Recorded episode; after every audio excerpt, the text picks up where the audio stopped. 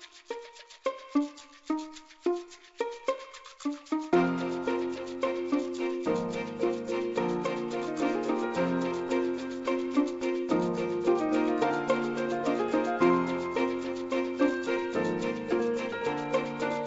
Well, hello and welcome to this episode of the Electrium podcast. David Evans here. And on this episode, we're talking all things Amendment 2. That's right, as you're fully aware in our industry, Amendment 2 of the 18th edition IET wiring reg- regulations has been published.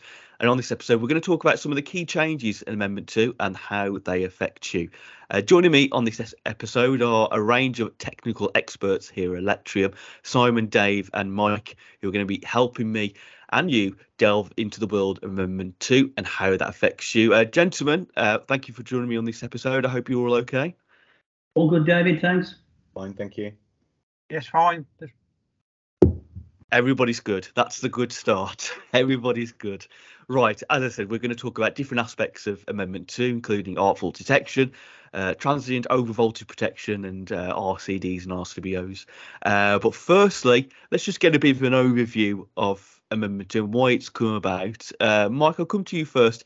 People might be saying, you know, why have we got another amendment now? You know, we've had 18th edition, there was Amendment 1, now we've got Amendment 2. So why is it that we've got another amendment to um, the 18th edition? Well, regulations uh, uh, evolve over time. They, uh, they, they oughtn't to be static. Uh, technologies change, and new products get invented, and um, the marketplace at the moment, for example, is a washer with EV chargers that weren't around 10 years ago when, uh, when the previous regulations were around. So th- there's a need to update to accommodate new technologies, new products, and, and, and other other regulatory bodies put their regulations up at the same and to be consistent with them, with the building regs, etc. Uh, and of course, no regulation book is perfect. There will be things that need to be upgraded, needs to be amended and we'll see in a little while when we look at the uh, the new requirements on socket outlets. Um, there's been a requirement for RCDs on socket outlets in certain premises for a long time, but the emphasis has changed on this latest iteration, um, and we'll talk about that in a little while. But it's necessary to to have amendments in order to keep up with new technologies and new requirements, and of course, the ever in, increasing safety standards that we, we strive for can only be achieved by uh, doing updates and uh, improving as you go. Okay, doke. So obviously, we everyone in the industry now has got a bit of a gist about Amendment Two uh, and what's it. But can you just give us some of the kind of the key highlights that have come from Amendment Two and that how that is going to affect residential installations? The key highlights. That's a good question. there are quite a few actually, but um, the three that stand out for us are changes to the regulations requiring AFDDs to be used, uh, changes to uh, the way in which we make our decisions on transient over voltage protection, and a new approach to providing RCD protection for groups of circuits um, instead of having half a dozen circuits on one RCD. Use RCBOs instead, which is a mantra that Electrium have been promoting for the last 20 years, uh, and, and, we're delighted to see other people joining in that, um, that that campaign, if you like. It's not a true campaign, but it's a it's a good way to describe it. And there's other things which don't really affect Electrium very much, or, or producers of electrical switchgear very much. The recognition that there are installations now which fall under a new category called prosumer someone who produces electricity from their own um, mechanisms, a PV system or a microgeneration system of some sort, and someone who, the same person, um, consumes electricity from the grid as and when necessary. And that's a good example of a new technology that's not been fully catered for in the regulations in the past and is being fully catered for in the latest version.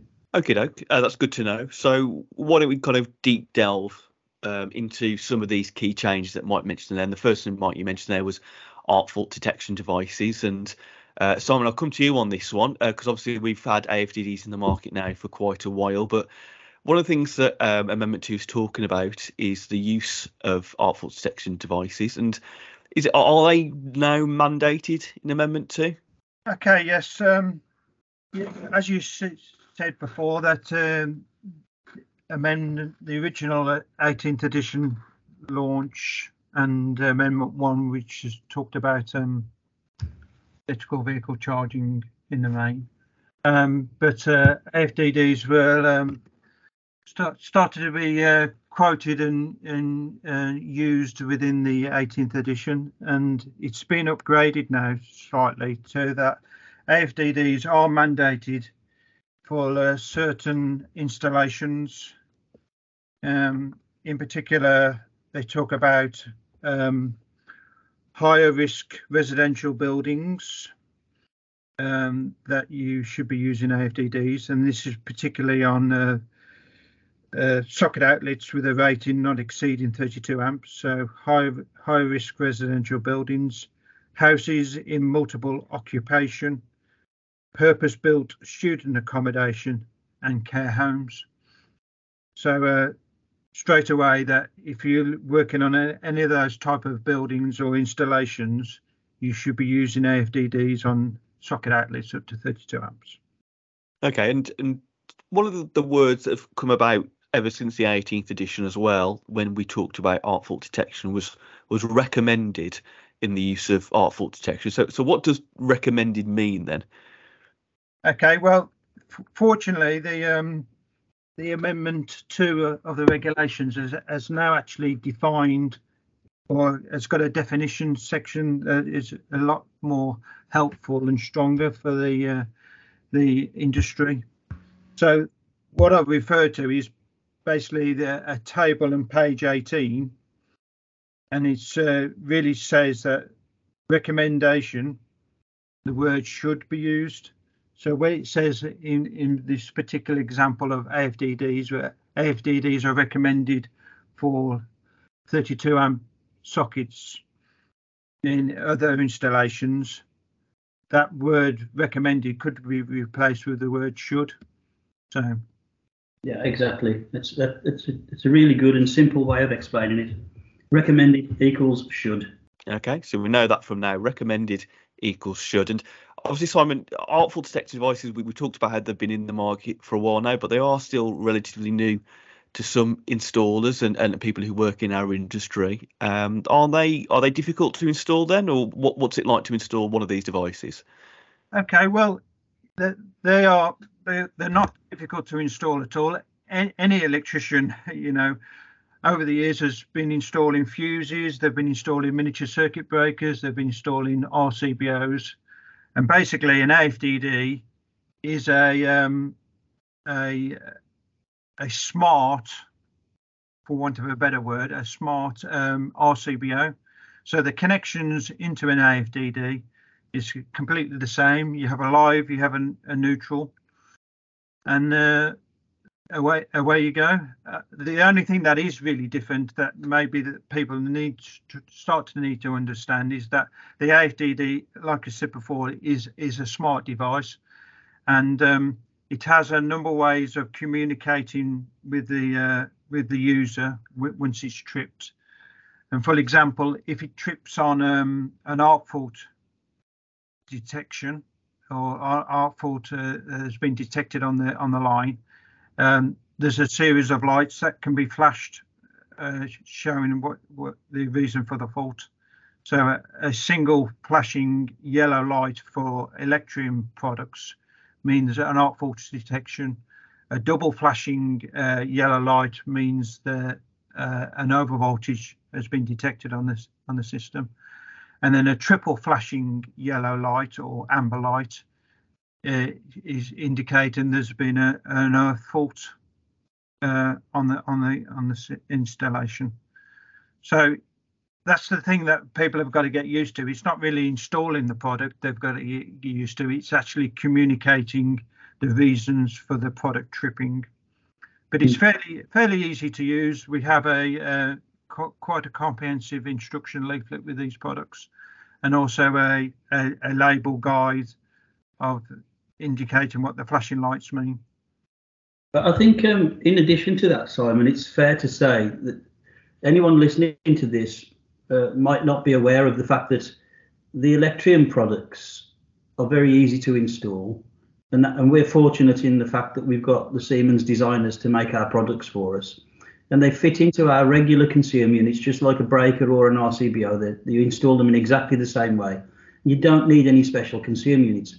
But there are some AFDDs on the marketplace which are bigger than a regular device. They need special busbars and they do need specific processes if if someone is installing them into a into an installation.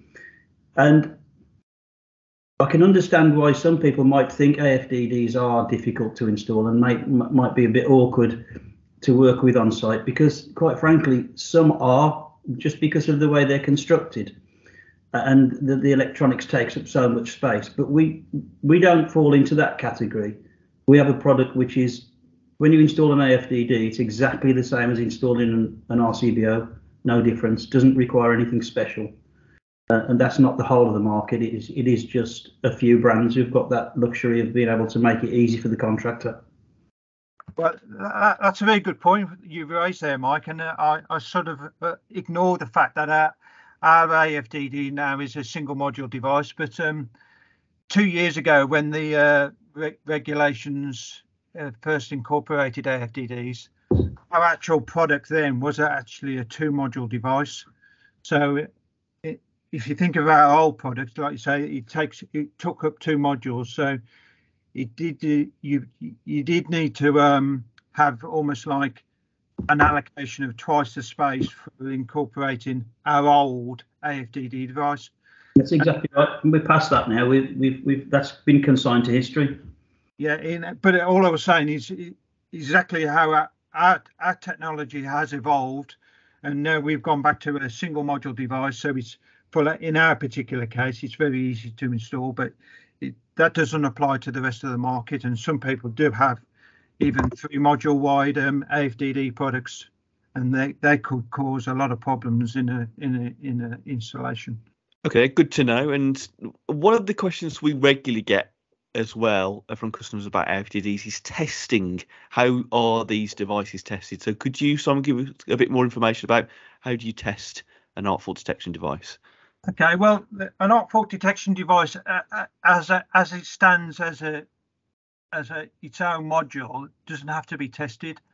Um, the actual arc fault uh, uh, electronics, um, as part of the uh, product standard as well, that all AFDDs have to have a self-test function.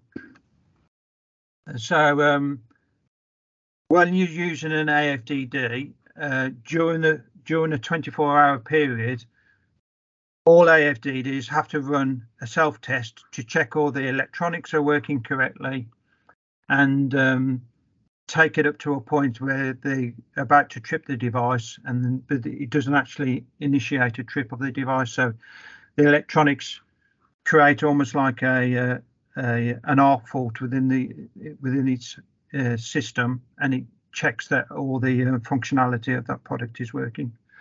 And a, a lot of electronic components um, carry out self tests. You, you don't realize it, but, but when you switch on, say, your computer, your computer will be running a self test function before the screen comes, you know, lights up and tells you to log in onto the computer. When you start up your car in the morning, um, the electronics again run a complete self-test di- diagnostics on the electronics. So all electronic equipment carry out this self-test. When we talk about the um, the AFDD, which is combined with an RCBO, for example, in, in our case, um, the installers will still carry out um, the RCBO or the RCD element testing of, of that product. Um, but again, when you carry out your RCD testing and the device trips, when you reset that device, the AFDD will automatically again carry out itself diagnostics testing. So not only do you get a self diagnostics testing every 15 hours, which is what it happens with our particular AFDD device, but every time it trips, when you switch it back on, it carries out itself test function as well on that on that particular product. Fin- finally, you have got the test button, which again the test button tests the RCBO, but because the RCBO trips when the uh, when you switch the AFDD back on or the RCBO element back on, the AFDD will carry out its, its self test again. So it's, the self testing function is is being done all the time and they're very, very reliable product. It's um it's also important to note that in previous versions of the regulations, the AFDDs weren't properly accounted for on on the um, initial verification certificates or on the EICRs, the, the, the, the listings that you get in the back of the book in Appendix 6 and Chapter 64. But now they've been integrated properly into the test and um, check processes that are written out, the examples that are given in Appendix 6, so that you can fill in your certificates now to say you have got AFDDs. And when you do an EICR, you can fill in a certificate to say, yes, they are there. I've tested them. And all you have to do to meet the regulations is press the test button. I think this is a this is a key point. Um, the question, how do you test AFDDs, implies that we need to do something more than we did before. Testing AFDDs is no different to any other form of testing that you do for similar devices in a board. Most of the tests that are done at commissioning are tests of the final circuit. We test RCBOs and RCDs in excess of that with specific RCD testing. Electrium AFDD RCBOs are subject to no different testing criteria than RCBOs. It is no different you aren't compromised. You are required to do nothing, nothing more. So the testing of AFDDs is straightforward. It's a, a test process that all installers will be familiar with, and it, it should represent um, no real issue. In fact, an AFDD tests over and above the requirement in terms of its self-testing that Simon described it also gives you more feedback, more information as a device through its um, indication status lights. There's no compromising including AFDDs. The testing process is a testing process that all installers are already familiar with. Just as an additional comment there as well, um, when Dave talks about um, testing RCDs and RCBOs, um, that's an interesting change in the amendment uh, two of the regulations that RCDs only have to be tested on a one times test now. So the half times and the five times element of the testing RCDs has been uh, dropped. So the actual testing of RCD time has been reduced for the install- installers.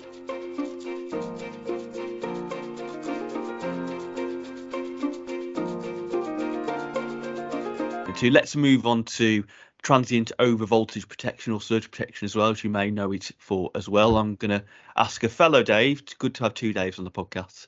Uh, Dave, let's talk a bit more about um, this element of Amendment Two. So, what is there? Uh, is transient over voltage protection a requirement now in terms of Amendment Two? The short answer to that is yes. Transient over voltage protection is a requirement. Um, if I start with the uh, if I start initially and say that certainly for electrical installations where the consequence of over voltage could result in serious injury or loss of human life, the failure of safety services, or significant financial or, or data loss, it is a requirement. The wiring regulations requires that SPDs, surge protection devices, are included. In all other cases, over and above that, transient over voltage protection is also required. There is one exception that I will touch on, and that exception is only where the owner of the installation chooses to opt out of that requirement. Um, if the homeowner opts out of that requirement, they are essentially accepting all the risks consequential losses. They are accepting that the losses due to not including surge protection are tolerable to them. Um, I think this is an important note to make. Um, I think all customers if an installer is, is doing a job for a customer, installing a new consumer unit, new protective devices, and so forth, the conversation needs to be needs to take place. The customer needs to be aware of the, the benefits of surge protection devices and the requirement of the wiring regulations for their inclusion. Um, if the customer still chooses to, as they can, uh, to opt out of that requirement, uh, I, I, believe it would be important for the installer to make sure that that opt out, that decision, is recorded at the point of installation. Moving on from that, I think if we look at the the new wording of the uh, regulation, keep in mind that it is far uh, far simpler than it was previously. The previous version of the wiring regulations talked about calculated risk levels. It talked about flash density maps, cable lengths, um, location, urban, suburban. All that has gone. The wiring regulations now simply says we are required to include surge protection in all cases, specifically mention mentioning the, the elements that I, I spoke about initially, but also in all other cases, with that one exception. So I, I, think the thrust of the wiring regulations is yes, SPDs in all cases, but over and above that, only omit it if the customer specifically states that that is acceptable to them. That's a really good way of explaining it, Dave. I, think um, the reg it's very clear the regs require SPDs to be included. So that's the that they place that responsibility on the designer and on the installer, and they only allow one alternative to that, and that's when the Sparky talks to the customer, and the customer then says, "Well, I know you've included it because you've got to, but I don't want it." And I don't think many people will come to that conclusion if they understand the benefits of having an SPD uh, in their installation. And that's a bit of a challenge for the electricians to get used to explaining, but I think they can manage that quite easily. Yeah, it's a good point that is because we, we're getting almost into the um, process of selling insurance almost. Uh, I mean, that's the way you need to sort of look at an SPD device. Um, it's protecting you against future over voltages, and most people may may think about over voltages coming from lightning strikes or atmospheric origin, but the reality is there's a lot of transient spikes on the network. Every time you carry out a switching operation, you know, even switching a light switch in your in your own home, that sends a spike onto the system. Now, a lot of the time, these spikes are, are very low in magnitude and they, they don't affect um, the electronics because the electronics themselves are meant to withstand 1.5 um, kV, uh, you know, uh, over voltage. But um, there can be instances where you know on the on the network um, and they, they can be sending spikes of you know anything up to 20 kV down the lines. And um, if they got through to your, your electronic equipment they would certainly um, blow it up or uh, at best you know or the circuitry when i say blow it up it just stops the circuitry from blowing you know the the diodes within the uh, ele electronics the um, the uh, silicon chips in there and everything else. And it's, it's quite interesting as well. I, I mean, I, have had a, a recent um, purchase of a flat screen TV, and I actually rang up the manufacturer to say um, what was the uh, voltage withstand, over voltage withstand of this particular product, and they couldn't actually advise me. So I actually thought it would be 1.5 kV as per the uh, the the standard, but um, the manufacturer couldn't actually tell me what the vo- over voltage withstand was of the product, and then the only th- the leaving phrase to me was that uh, in their mind uh, SPD should be fitted to protect the TV. And then, so, so when we're talking about benefits of these devices and explain that to customers, is that what we're talking about there about how these devices can kind of be a, an insurance for for electronic devices, especially expensive electronic devices in your home, especially if, like many of us still um, are working from home, that it is a protection for you know equipment you've got for entertainment or for work purposes being lost. I, I think you just turn the question on its head. What are the consequences of not including surge protection devices? Once a customer understands the consequences of not including surge protection devices, I think you then make the case for their inclusion. As Simon implied, every piece of uh, electronic uh, equipment that we certainly plug into our socket circuits at home will have a certain dielectric strength and it's vulnerable to surges it's vulnerable to damage not always not always immediate or, or dramatic damage. It can certainly be damage that can occur over a period of time, reducing the lifespan span of equipment. But just go back a little bit within the installation itself, as well as the things that we plug in. We've got products that form part of the electrical installation that are vulnerable. We have heating controls, we have burglar alarms, smoke detectors, detectors, all sorts of elements that are vulnerable to transient overvoltages. Um, I, I think if the case is made in that way, there is only one answer that can be arrived at, and that is include surge protection. They should become um, a regular part of the switchgear contained within everybody's consumer units. And just to go back right to the, the beginning of this section of questioning, this is why the wiring regulations has become as specific as it now is, and it is specific.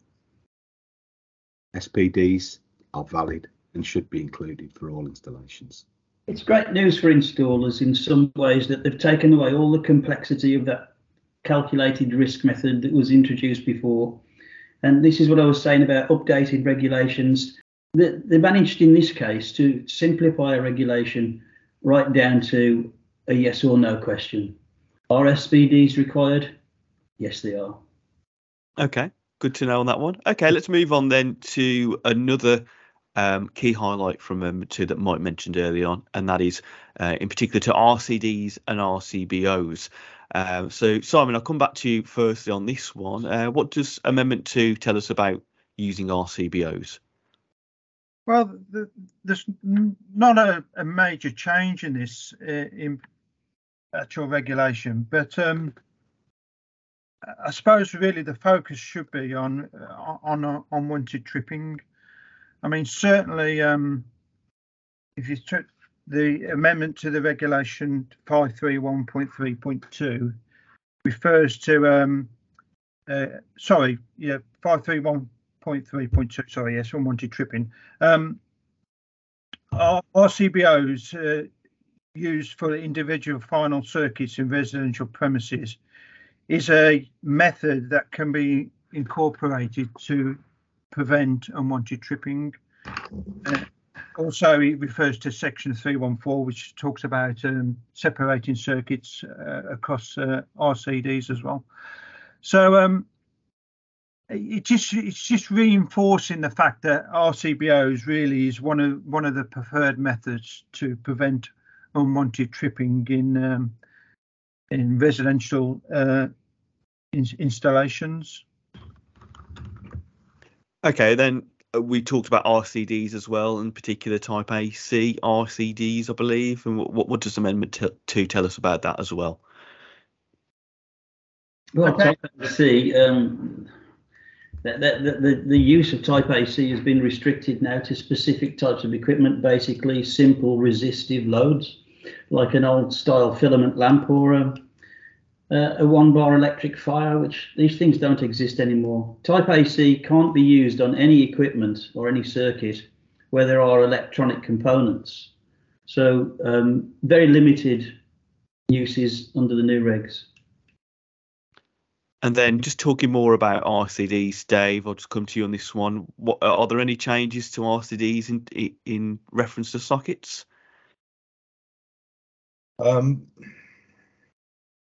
there are changes to to RCDs uh, in in reference to sockets. I think I think the the point I would make is is this that 30 milliamp RCD protection is required for all sockets in almost all instances. Um, so on top of that, no exceptions are allowed in locations where sockets are used by ordinary people, children, the disabled. There are no exceptions at all. Certainly for um, residential installations, the requirement for 30 milliamp uh, protection 30 milliamp being defined as additional protection is required completely. More broadly than that, there is now more emphasis upon socket circuits being afforded 30 milliamp protection based upon the uh, type of people using that installation. So again, ordinary persons, children, disabled persons. There are very, very few instances now where RCD protection can be omitted from uh, socket circuits. I think um, RCD protection within um, the re- regulations is a really good example of how the regulations evolve. I mean, if you think about the, the 16th edition, RCDs were sort of incorporated for the protecting circuits that are used outdoors. And slowly over time, the 16th went to the 17th edition, and RCDs were used on a lot more circuits. In particular, circuits, uh, you know, 32 amp socket outlets, circuits, and um, circuits where um, where the, um, the, mechanical protection wasn't on the cable, or, or where general people would come in con- in, in contact with the uh, the um, socket outlets, and then socket out uh, RCDs are used on uh, light fittings and uh, etc. So it's come to the the point where RCD protection is used on on virtually every circuit within residential and a lot of uh, commercial applications now as well.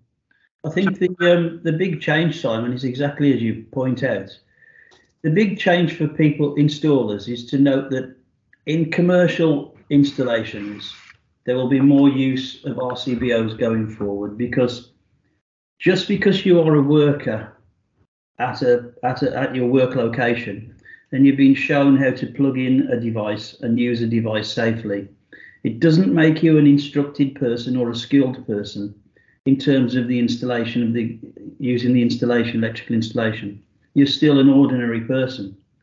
So in the past, where people might have omitted RCD protection on sockets in the office, at, at the shop, at the restaurant, at the bank, because there's a there's a concern about unwanted tripping, causing disruption to banking, to to commerce, to work and production.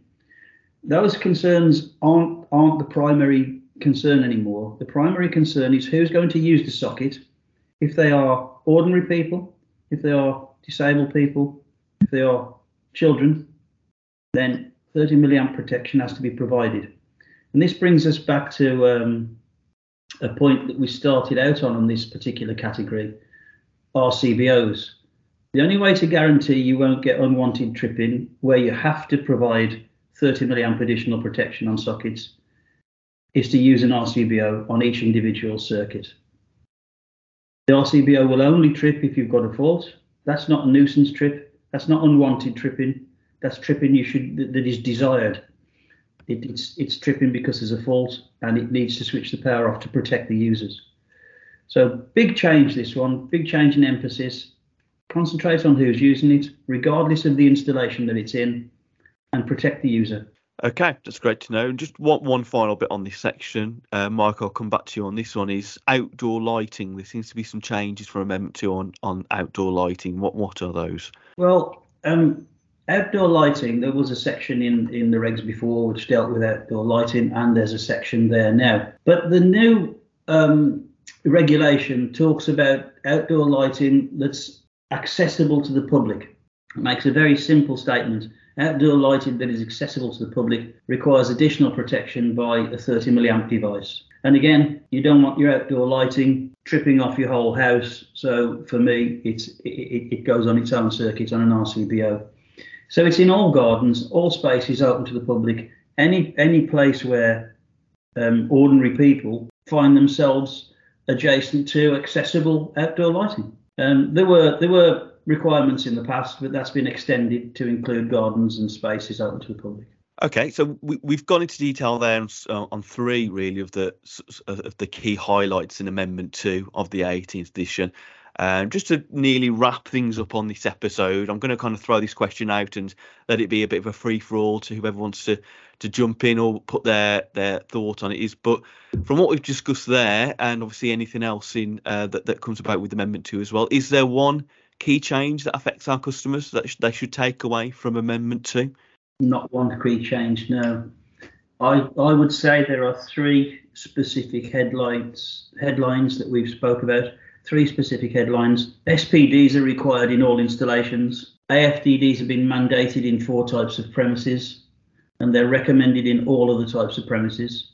And where additional protection is required, 30 milliamp protection, the use of RCBOs should be the primary way in which installers prevent unwanted tripping.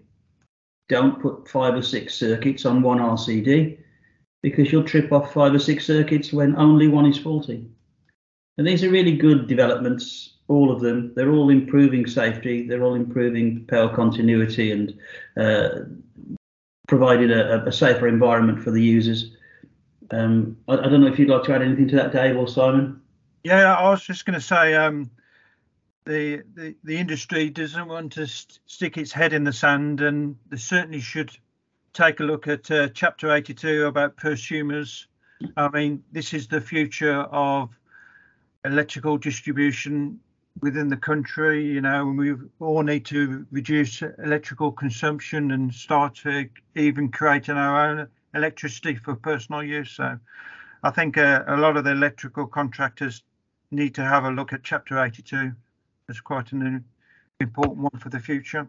It's a good point. That and the growing number of EV chargers and the demands for EV um, points on on the build. This is why I mentioned the building regulations at the start.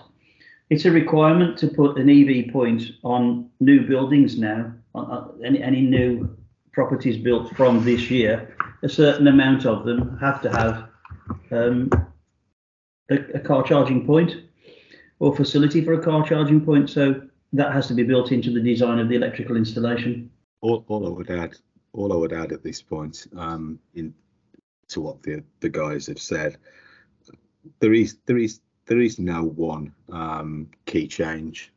Uh, there never is one key change when we have a new version of the wiring regulations. I would say, generally, um, I think the emphasis now has to move towards um, separate electrical protection, I suppose is the word uh, that I'm looking for. Um, we've been required for a long, long time to divide an installation into circuits, avoiding danger, uh, minimizing inc- inconvenience, and so forth. Uh, 314, which is a regulation that we're all familiar with but now we are adding, or we have been over a number of years, adding layers of protection to a typical installation. We have short circuit protection, we have overload protection, we have earth fault protection, and now we have arc fault protection. Coming back to what Mike and Simon have both said, we have devices that enable us to divide that protection and apply it specifically to individual circuits. RCBOs and AFDDs enable us to do that.